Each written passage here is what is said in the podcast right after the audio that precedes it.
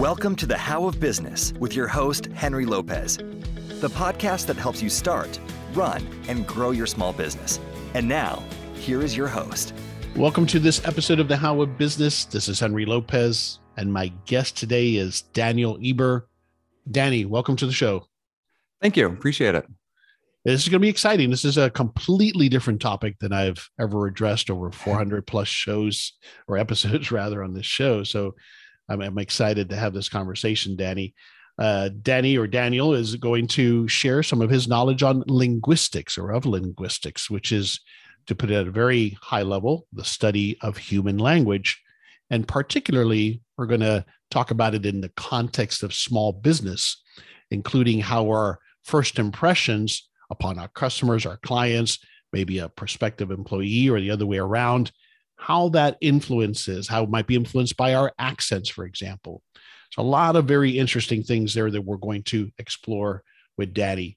To receive more information about the How of Business, including links to the show notes page for this episode, and how you can continue to support my show and receive exclusive content and discounts through a Patreon membership, just visit my website at thehowofbusiness.com. So let me give you a little bit more background on Danny. Danny Hieber is a research linguist working to document and revitalize endangered languages while studying the cross linguistic patterns, whatever the heck that means, that we see across the world's languages, kind of the, the things that we have in common across languages. Right. He works primarily with the, uh, okay, this one I need some help pronouncing, but I think it's Chitimacha tribe. Is that right? Yep, exactly. Yep. yep. So he works primarily with the Chitimacha tribe of Louisiana to help them revitalize their once dormant language.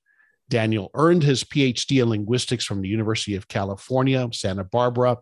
And prior to graduate school, he worked for Rosetta Stone's Endangered Language Program to create language learning software with Native American language communities. Daniel lives in Edmonton, Alberta, Canada. So, once again, Danny, welcome to the show. Thank you very much for having me. I'm excited to be on.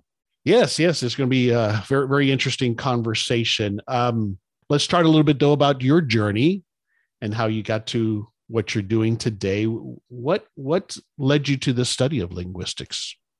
Well, I've always been super interested in languages ever since I was a little kid.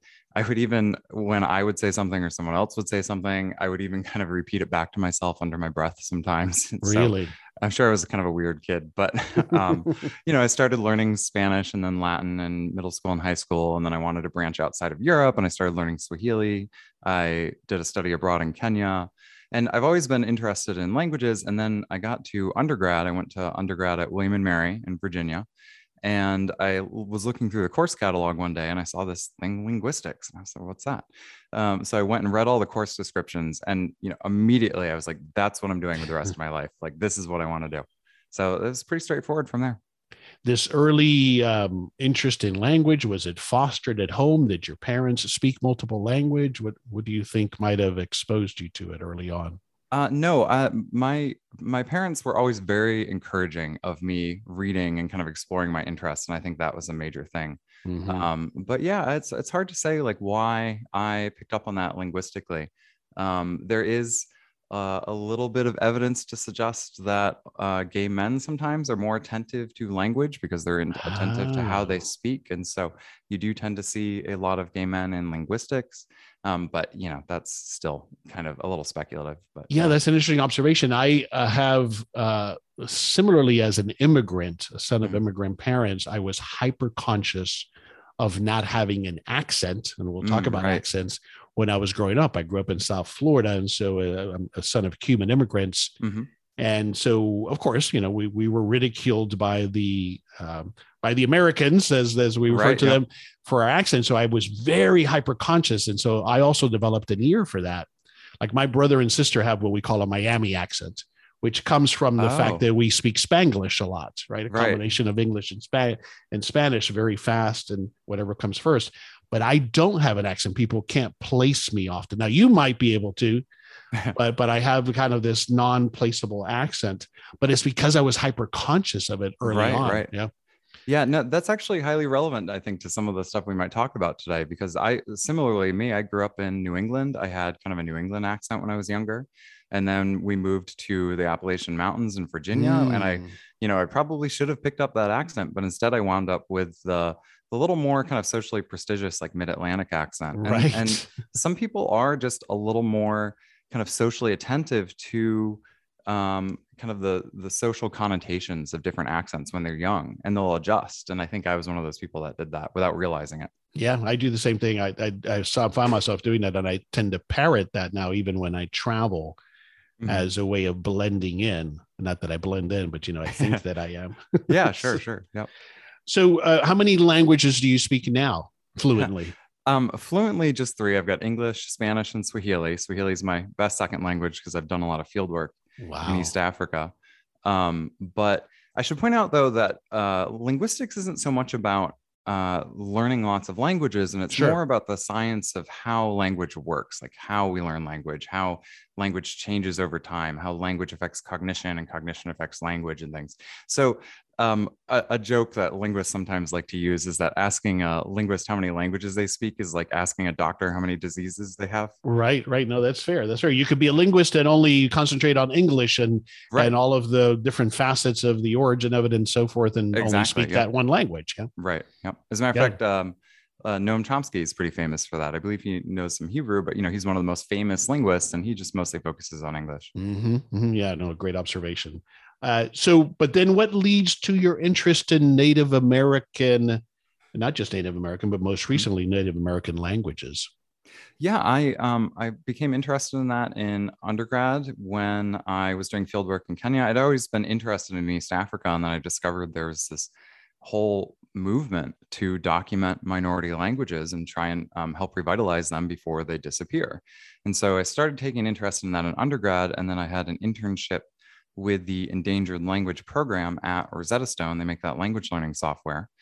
Uh, and it just so happened right after undergrad, a position opened up, and I was hmm. able to work there for five years. We worked with the Navajo, the Chitimacha in Louisiana, which is how I got involved with that group.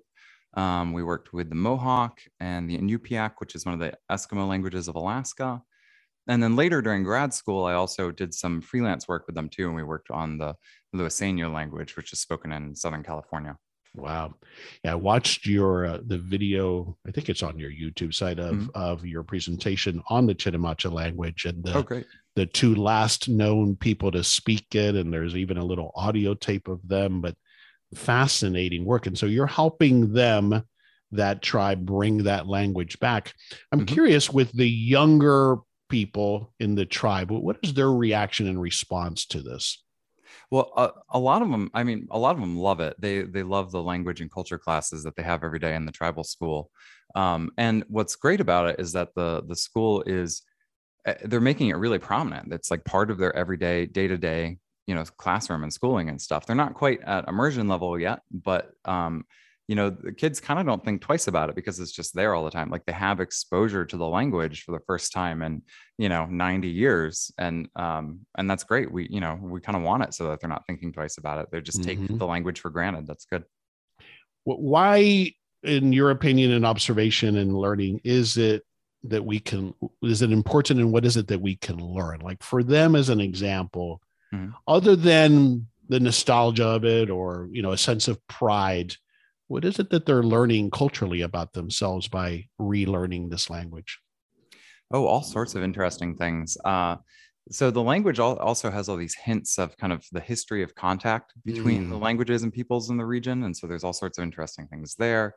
Um, and, and, just in general, like languages often reflect the way that people think about the world a lot of times. Like if you talk about something enough and frequently enough, eventually it becomes kind of routinized and becomes part of the grammar of the language and so the language reflects some of those ways of thinking down the road mm-hmm. um, yeah and then of course for linguistic science endangered languages are really really important too because they're often like we have really good representation of like one or two you know a handful of big language families out there like we know a lot about indo-european we know a lot about chinese and mandarin and um, but we you know we know very very little still about languages from from all these other minority language families all over the world. And so Mm-hmm. every every time I start working on a new language, I discover things that I didn't even think were possible in language. So I'm still learning. It's pretty cool. Interesting. In how uh, people could express something or describe something, but also you're getting from that their uh, aspects of their culture that may not Mhm. have been documented elsewhere. Is that fair? Right. Yeah. I'll give you a real quick example. So in English, we tend to have what's called relative directions, relative directional reckoning. So we say left and right. It's the directions are relative to us and our kind of orientation. But some languages don't do that. Some languages have absolute directions. So instead of saying left or right, you always orient based on some aspect of geography or cardinal directions. So I you would see. say that like the book is upriver from me when it's sitting to the left of you or something like that Mm, and and so that reflects this very intimate knowledge of the local environment and that's been coded in the grammar of the language so it's just this you know one quick example of something that we wouldn't know about if we had never documented those languages right, right. Interesting. Fascinating. All right, let's start focusing it as it relates to business and Mhm. and why this is important and what can we learn from it as business owners. So let's just start with that just that higher level topic as you've done a lot of thinking and, and sharing of knowledge on this. But what are your some some of your to get started, some of your observations about language in business versus in a social context? well um, so i'm actually going to deny the distinction right off the bat so okay, fair enough. let- you know business is a social context and as you're going throughout your day in in during the workday you're kind of constantly moving on this continuum between uh, formal and informal register we talk about register in linguistics but just kind of like levels of formality and and that varies depending on the context and the person you're talking to. It varies depending mm-hmm. on how well you know someone the type of relationship you're trying to foster with that person whether it's you know a strictly kind of work relationship or if you're more friendly with them. And it can even be like the physical setting and positioning. So a conversation at your desk is very different than a conversation like in a meeting room. And that kind of constructs some of the like the level of formality that you're making for that conversation um, and different speech communities of any size can kind of have different conventions about this too. Like some startups might be very very informal in how they're talking during the day right and others might be very formal and it might vary de- by department or company or region or country you know and so there are cultural differences involved too. So as you're moving throughout the workday you're kind of constantly having to be attentive to like what are the social cues here? And formality is often about creating or maintaining or respecting social distance. Uh, and that's a lot of kind of the social social work we're doing throughout the throughout the day. Um, and for the most part uh, people tend to be pretty good at this. Like we're very socially hyper aware animals. We naturally pay attention to these social categories and we adjust our speech to them. So a lot of times this doesn't actually take a lot of work but it's it's some, when you have discrepancies is when people have different judgments about the social situation or they have different cultural backgrounds about what's considered formal or informal or appropriate for the situation or not. And then those kind of discrepancies wind up being realized in the language. They re- they're realized in you know how you talk to someone. You might approach someone more informally than they're expecting and they might find that rude or disrespectful. But it's usually not so much of a linguistic difference as like a difference in your judgment of the social situation Yeah. And and I can see where this is particularly challenging for a small business environment, which Mhm. can be more like the startup. But I think it's one of the challenges that we have as small business owners is not to allow the environment to get too familial, Mhm. right? Too too in, informal, because that that can lead to other issues and, and level, you know level of respect and and understanding that we, it is a needs to be a professional environment. That's often a challenge for small business owners is crossing because it's a small group. Often we those boundaries are much more blurry. Uh, that social distancing is much Right. more blurry, and so it becomes more of a challenge, I think, for small business owners. Yeah, and especially because any individual person in any individual context might have slightly different social goals. So, um, like for example, if you're bringing on a new hire, you might be trying to create a bit of a more informal setting to help that new hire feel more comfortable. And so you might be using more informal language. Mhm. But the new hire is probably feeling pretty insecure, not quite sure, you know, a lot, a lot of uncertainty on the first day, right? So they might actually be trying to establish and look for a bit more structure and a bit more formality in this kind of uncertain environment. And so sometimes, you know, those those two kind of social goals can, um, you know, be at odds with each other. Right. Yeah. No, that's a great point as well. You know, it doesn't happen as much in a in a corporate environment because typically in a corporate environment, that that tone has been established for some period of time. Right. And you have layers and and so there, there's there's a hierarchy that's established predetermined before you join. Yeah. Yeah. Well i'll, I'll give you another example. Um, i was thinking about this with our email exchanges before the podcast. So you you'd probably agree that your emails were somewhat more formal and a bit more formulaic than mine were and that's because i think we had like slightly different social goals. And and in no way was this in conflict but like you know the formality of your emails makes a lot of sense because you're a show about business. So you want to give an impression of seriousness and authority. Whereas I'm trying to por- portray myself as a guest that's going to co- come on your show and your listeners are going to find personable and, and engaging, right? So I'm trying to close that social distance a little bit. So it's this fine little social dance that people are doing and kind of how they use their language and convey these things. Right, but but the, I think that that's why this is such a great conversation. The more aware you are of that, the more you can flex that muscle to your exactly. advantage, depending on the scenario. Yeah, exactly. Yep. Um, excellent. So l- let's uh, talk about accents because that's such a big part of how we perceive each other, and especially as it relates to the business world. Um, and I don't know, where do you think we should start? Because I have a bunch of questions here related to accents, but where, where, would you like to start about how accents influence us and how we perceive each other, in particularly in the business world? Well, um, I think it's important to recognize that most of our perception of accents is very subconscious and non-conscious. Um, and so there's there's a lot of great research out there that shows how this can affect people's perceptions of others. Um, a really salient example comes from the National Fair Housing Alliance, and they were doing some research trying to t- to test whether renters are being fair and discriminating mm-hmm. um, again toward the people who wanted to rent from them. And so they did they did these telephone tests and they would call up the renters and they'd ask whether an apartment was available and they and these renters would consist well some renters would consistently tell their black applicants that the unit wasn't available and then immediately afterwards get a call from a white applicant and the, tell the white applicant that the unit was available and this was on the telephone. So they right. never saw the person in person. And some of the renters, when they questioned about it later, weren't even aware that they had been doing this. They were just hmm. kind of, you know, going off vibes or something.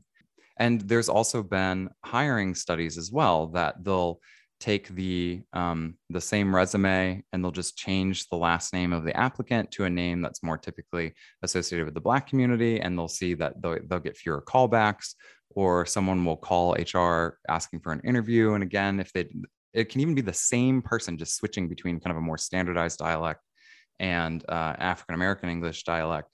And that same person would receive fewer callbacks and things. So it's uh, it's very subtle. I think language often kind of winds up being one of the like last kind of acceptable forms of discrimination that a lot of times we're not even aware of and it's you know i say acceptable not in the sense that it actually is acceptable right, but that right. we like accept it because we don't realize otherwise sure yeah and, and is it i got to think at the at one of the roots of it is that we associate that i mean in, in that case in that scenario we associated with less ability to be able to pay your bills let's say mm-hmm. uh, that you know you don't have the wherewithal or the credit worthiness or whatever the case may be but in an employer uh, situation i might think, well, that person isn't as capable. Maybe they're not as intelligent based solely on their accent.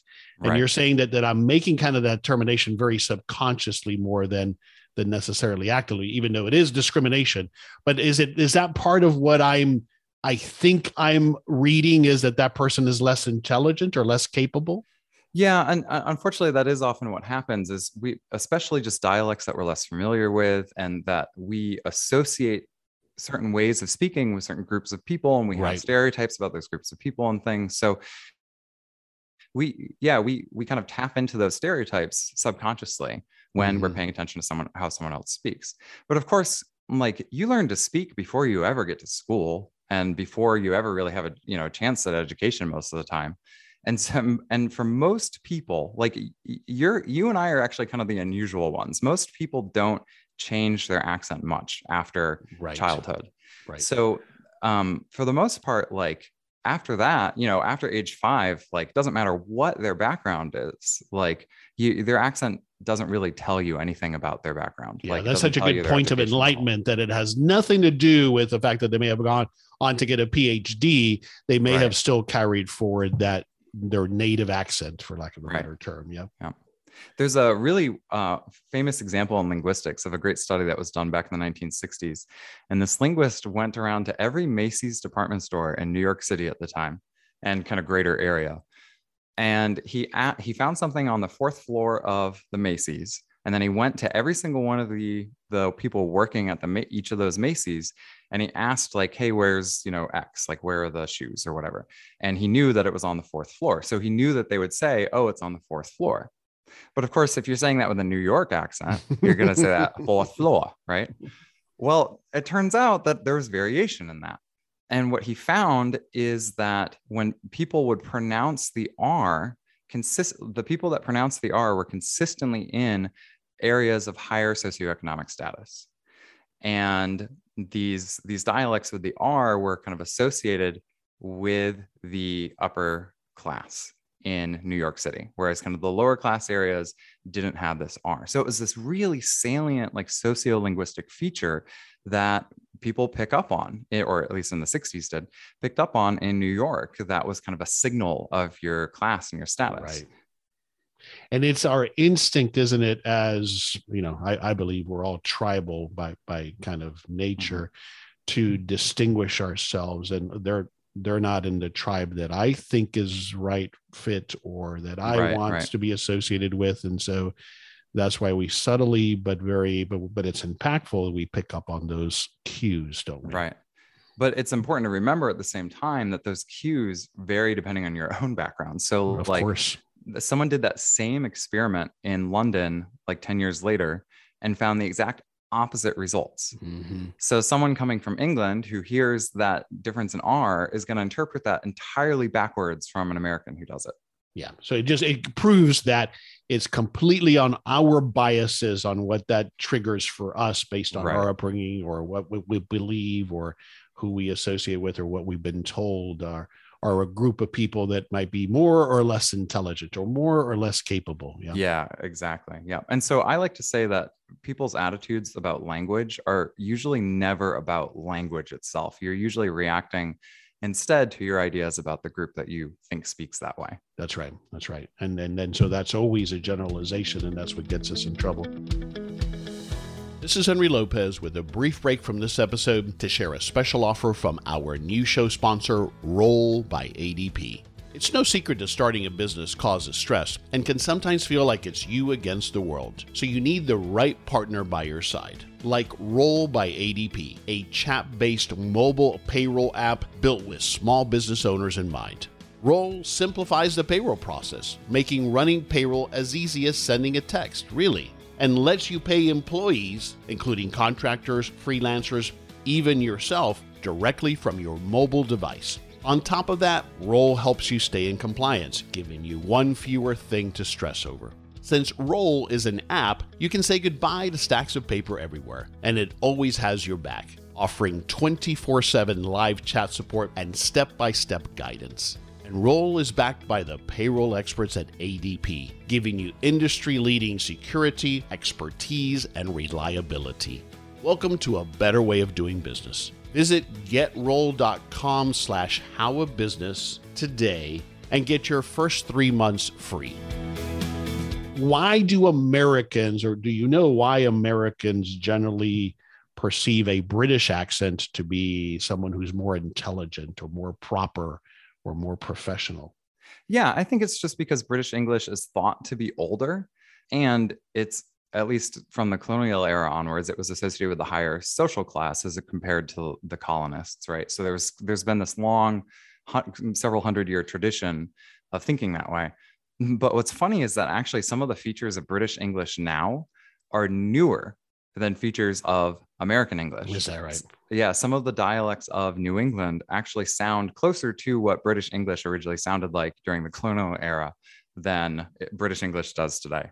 Hmm, fascinating. And of course, if you if you're familiar with it enough, you know that there are so many different accents within the UK, Right. and they within themselves do the same thing, right? They judge each other oh, based absolutely. on what part of the country you're from. yeah. Oh, yeah. Uh, perhaps even more harshly than we do sometimes, or at least as harshly as we do as Americans. Well, the the longer a language has been in a place, the more time it has to, to diversify. And as a Mm, result, of course, there's kind of more social distinctions and, and social judgments that go along with it. And that's why in the States, there are many more dial, there's much more dialectical diversity on the East Coast than the West Coast. The East Coast has, you know, a dozen different dialect groups. And most of the time, linguists just lump the entire, like from uh, the Midwest West, so we just lump it all into Western dialect. Like Mhm. there's variation within it, but not much compared to the East. Right, right. Okay, um, take a bit of a slight turn here. Mm-hmm. You you had a great video on your, I think I found it on your YouTube uh, Mhm. channel on filler words, and this is a big thing for me because I've worked very hard over my career, having come from sales and now obviously doing this in podcasting, of of cleaning that up in my language. But um, but you have an interesting perspective on this on on the effectiveness of filler words and sound. So tell us about that. Sure. So, uh, kind of one of the fundamental tenets of linguistics is that everything in language has a function. So, filler words aren't just filler. Like they they actually have a use and a purpose in language. And one of the purposes that they often have, uh, your ums and your ahs and things, is to signal that you have more to say.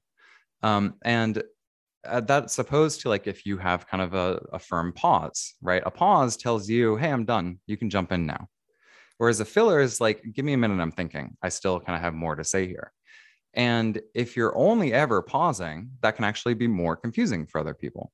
Of course, in a context like this, like on a podcast, or if you're giving a presentation or something, um, you know, you're not trying to leave room for other people to jump in because it's meant to be this presentation.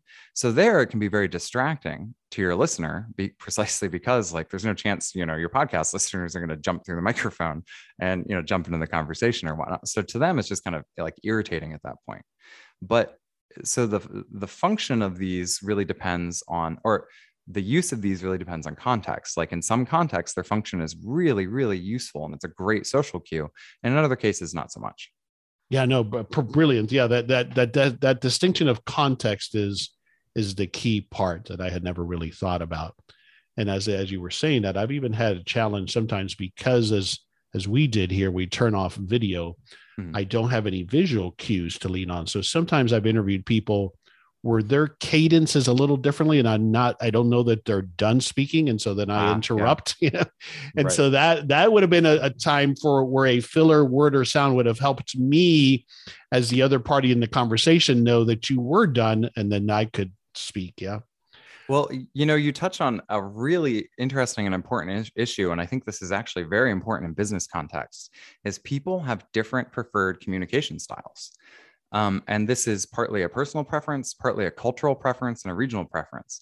So, um, Deborah Tannen, in this great book, "Talking from Nine to Five: Women and Men in Work," she talks about uh, the difference between what she calls high considerateness conversation styles and high involvement conversation styles. So high involvement styles, um, they take the so they're trying to provide feedback and show like, hey, I'm there with you, and they're doing what we call back channeling, and they're giving you like, uh-huh, yeah, okay, and they're following up, they're asking questions, they're kind of interjecting to show like, hey, I'm engaged, I'm involved, I'm interested in what you're saying. But the high considerateness style people, they're the ones that are trying to like let you say everything you have to say, and I'll jump in when I can. And so you can immediately see how this causes some conflict in conversation sometimes. So Right. High involvement style people take those pauses that are given by high considerate style people as meaning like, oh, they must have nothing, nothing to say. And so the high involvement people feel like they're kind of carrying the conversation because no one else wants to contribute. right Whereas the high considerateness people, they often feel like they're having the floor taken away from them. And then when and when the high involvement speakers chime in to show support and participation, they're feeling like they're interrupted. Mhm.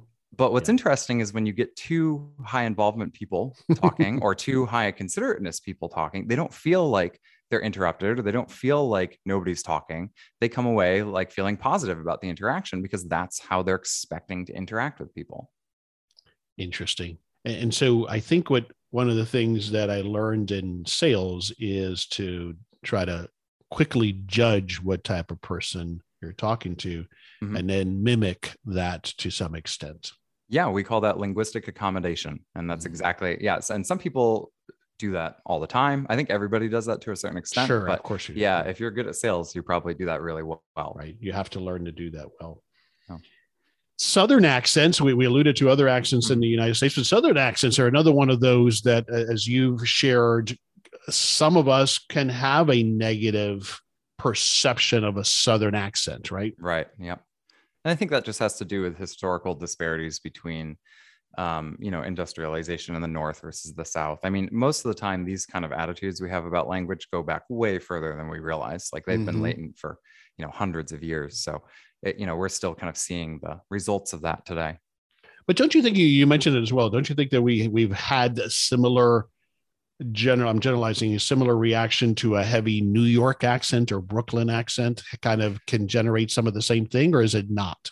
No, that that's absolutely true, and I think a lot of it is just kind of a matter of exposure. Like generally, the um, you know the thickest New York accents or the or kind of the thickest Southern accents are from areas that aren't um, you know they might be more rural or they might be kind of more you know poorer neighborhoods, kind of lower class, right? So they're not the people that are you know as m- like physically mobile. They're not the people that are going to be maybe you know in the media spotlight as much, right? Um, so the we just oftentimes don't have as much exposure to these dial these yeah these dialects these Mhm. accents and so we find it unusual we find it weird and we also associate it uh, associate these dialects with poor neighborhoods or rural areas and so we think of them as uneducated and backwards and things But it also comes back to the point you made about formality or the lack thereof. And I think that sometimes for me, what I uh, might be listening for is if I'm hiring someone for a particular position that, in, and certainly is going to be customer facing,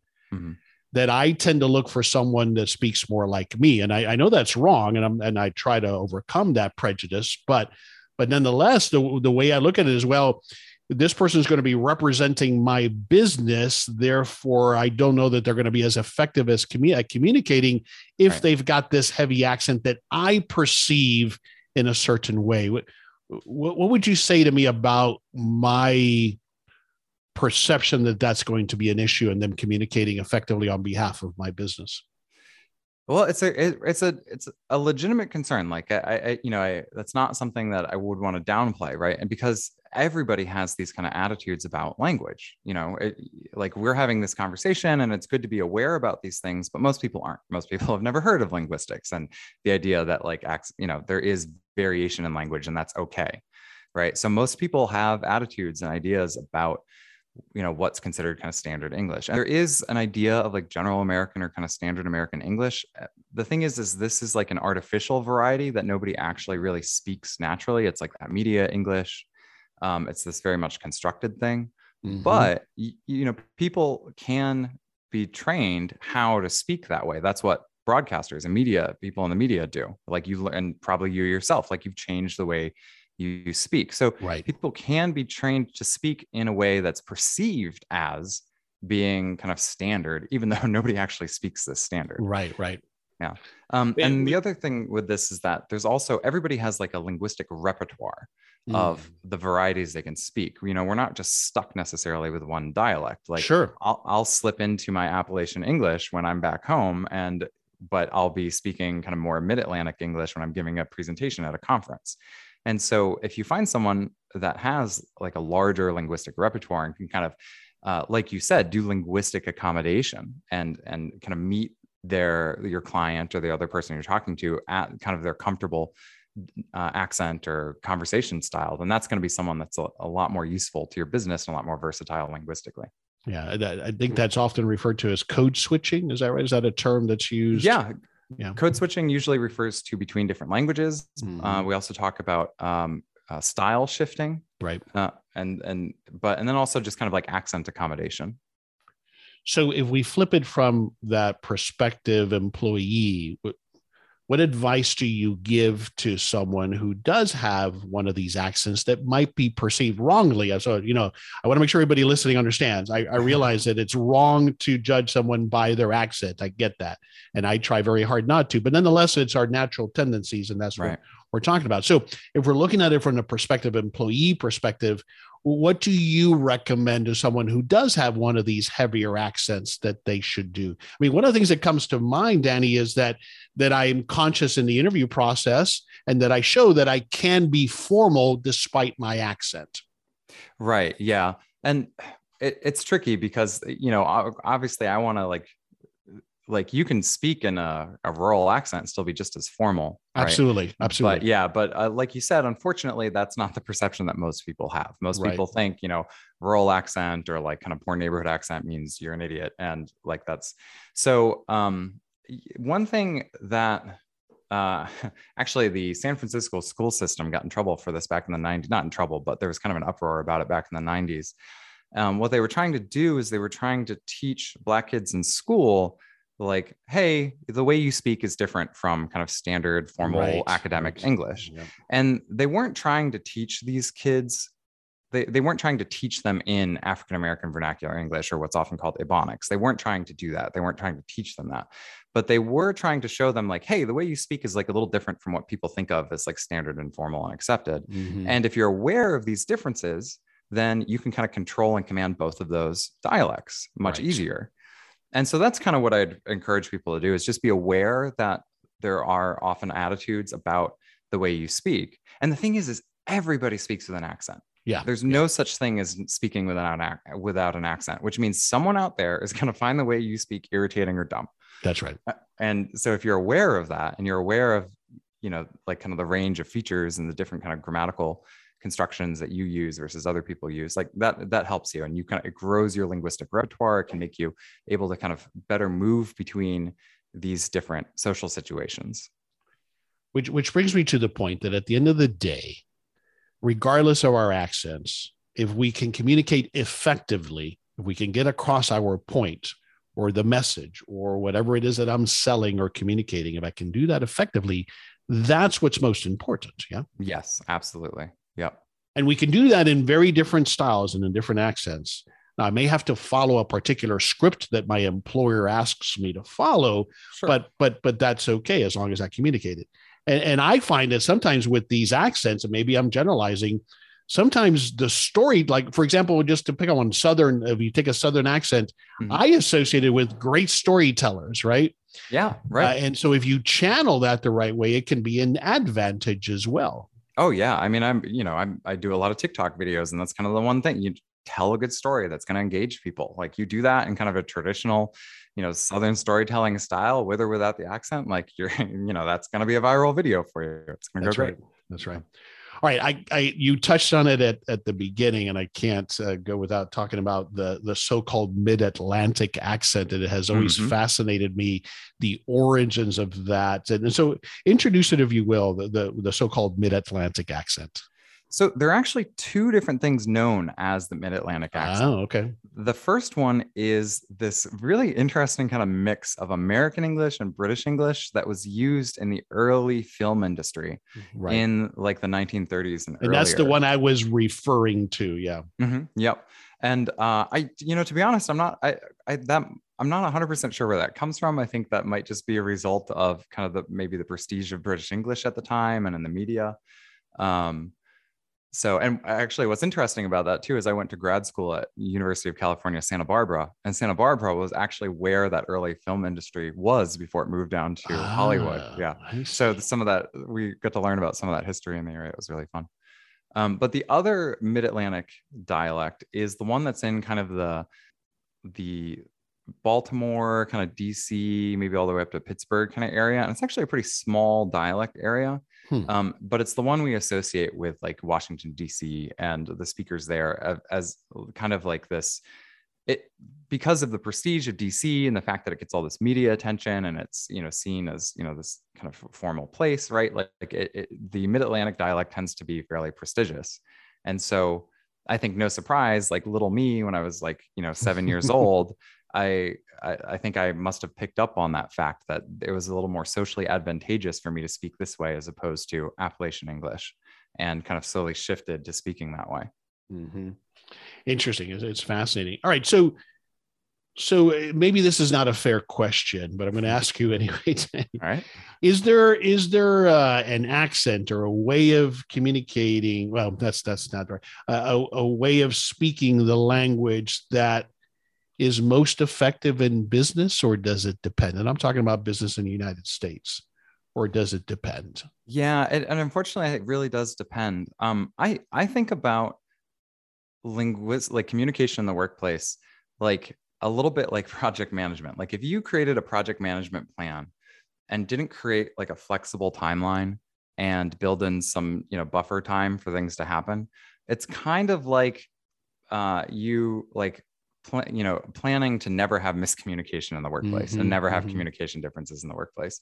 So i think like the best piece of advice i can give is to just anticipate that there are going to be differences in, in communication style and dialects um, and and you know to the extent you can just like be willing to tolerate those and and clarify. That said i do think one thing that's really important to keep in mind is that there's a difference between literacy and language.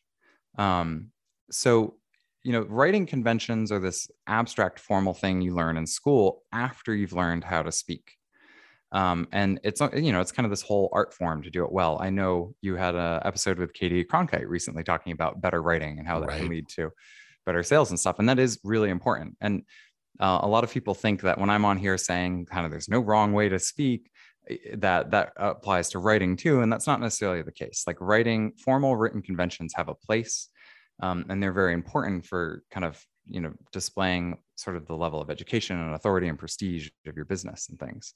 So having kind of standardized written conventions, I think, is perfectly reasonable. You know, we, we expect certain writing styles in a formal context. At the same time, though, literacy is a matter of exposure to and support for educational opportunities. Not everybody has the same kind of educa- educational opportunities. So it's important to remember that someone's writing isn't necessarily a sign of their intelligence either. It definitely, it probably is a sign of kind of their educational background and how used they are, used to they are in doing, you know, formal and academic writing and stuff. And that can be very, very relevant to your hiring decisions, of course.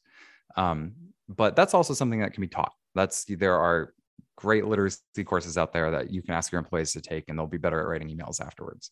Yeah, yeah, great points. I think the point about the written communication, you know, one of the things, one of the ways that I've tried to apply that in some of my business environments is by having uh, templates, for lack of a better term, templates or or examples that are the standard for common communications. Yeah, that's a great idea. Uh, definitely. Uh, so that that sets to your point. Uh, this is how we do this here. This is the type of language we use when we are doing written communications. Yeah.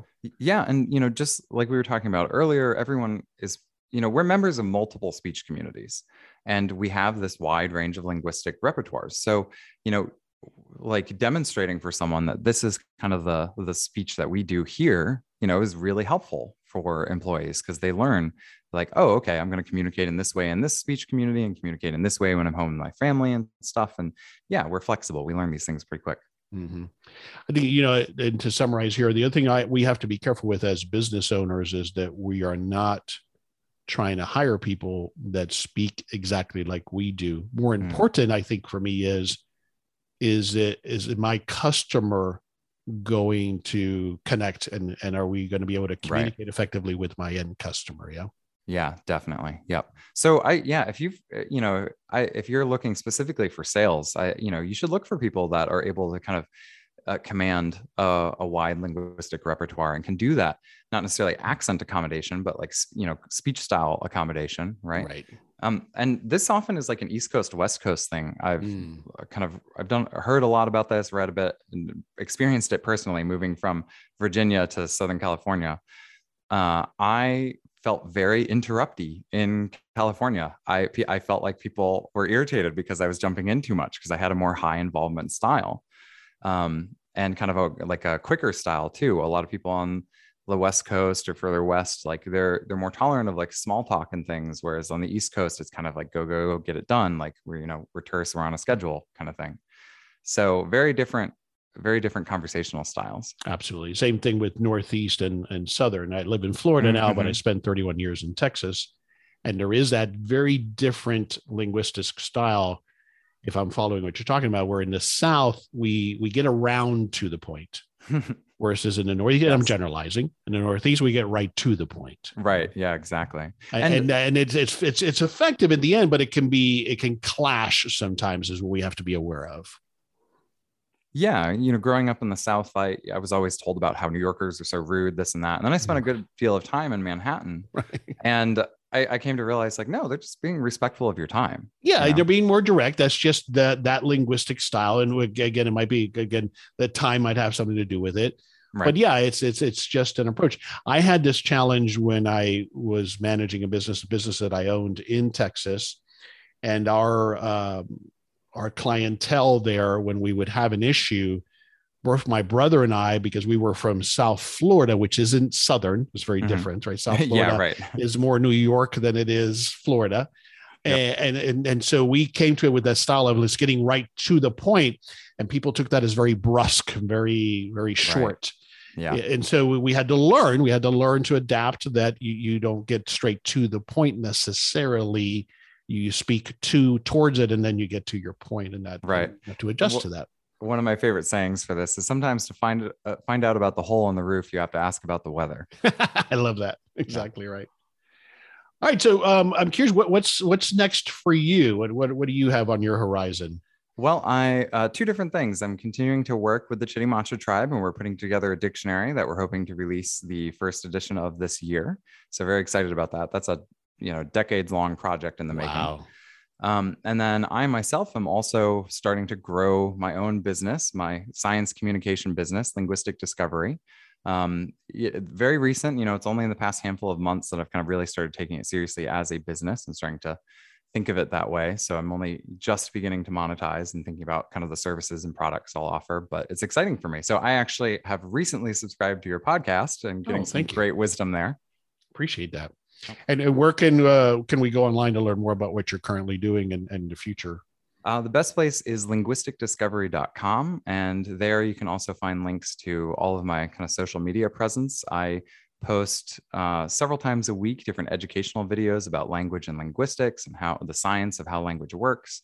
Uh, and I'm most active on TikTok, but you can find all of my stuff on YouTube, on Instagram, Twitter, uh, all under kind of the linguistic discovery handle. Excellent. All right, I'm always looking for a book recommendation. You, you mentioned it already, I believe. Talking from nine to five. Tell me about that book. Yeah, it's an excellent book. It's uh, a little older. It's from 1994, but I still think it's absolutely relevant. It's it's highly useful. Um, so Deborah Tannen, the author, talks about just kind of different conversational styles between men and women in general, and how that causes issues at work sometimes. Uh, and it, both men and women report ha- feeling like they're interrupted more by the opposite gender. Hmm. Um, but the behaviors that they're reacting to are slightly different.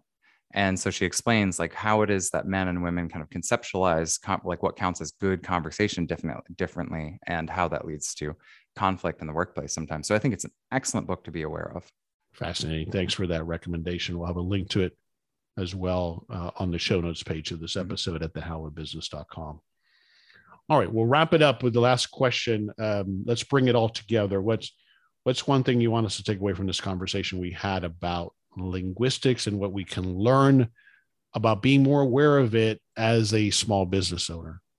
I think the most important thing is that your your attitudes about the way people speak are never really attitudes about language. They're always attitudes about people.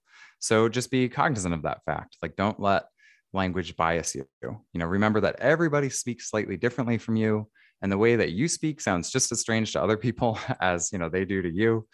And so once you recognize that, you can focus on what you know about the person rather than the way that person speaks. And so just Yeah. kind of like embrace the variation that we have in language and in the workplace and you know kind of appreciate that diversity rather than trying to fight against it Exactly, exactly. Embrace it and appreciate it. And at the end of the day, what what I'm going to try to do better and better is to listen for do they effectively communicate regardless of what Mm. the accent might be or even their use of vocabulary can they communicate an idea or a concept effectively if in fact that's important to the role that i'm hiring them for right right yeah exactly yeah wonderful and tell us again where you want us to go online to learn more linguisticdiscovery.com danny fascinating conversation um, hope to have you back on to, to chat some more about this thanks for sharing all of this and, and helping us think through this and, and being with me on the show today yeah, absolutely. It's always a real joy to get to kind of introduce people to language and linguistics and how language works. So thank you very much for having me. My pleasure. This is Henry Lopez, and thanks for joining me on this episode of The How of Business. My guest today again was Danny Hieber. I release new episodes every Monday morning, and you can find the show anywhere you listen to podcasts, including Apple Podcast, Google Podcasts, Spotify, and at my website, thehowofbusiness.com. Thanks for listening. Thank you for listening to The How of Business. For more information about our coaching programs, online courses, show notes pages, links, and other resources, please visit thehowofbusiness.com.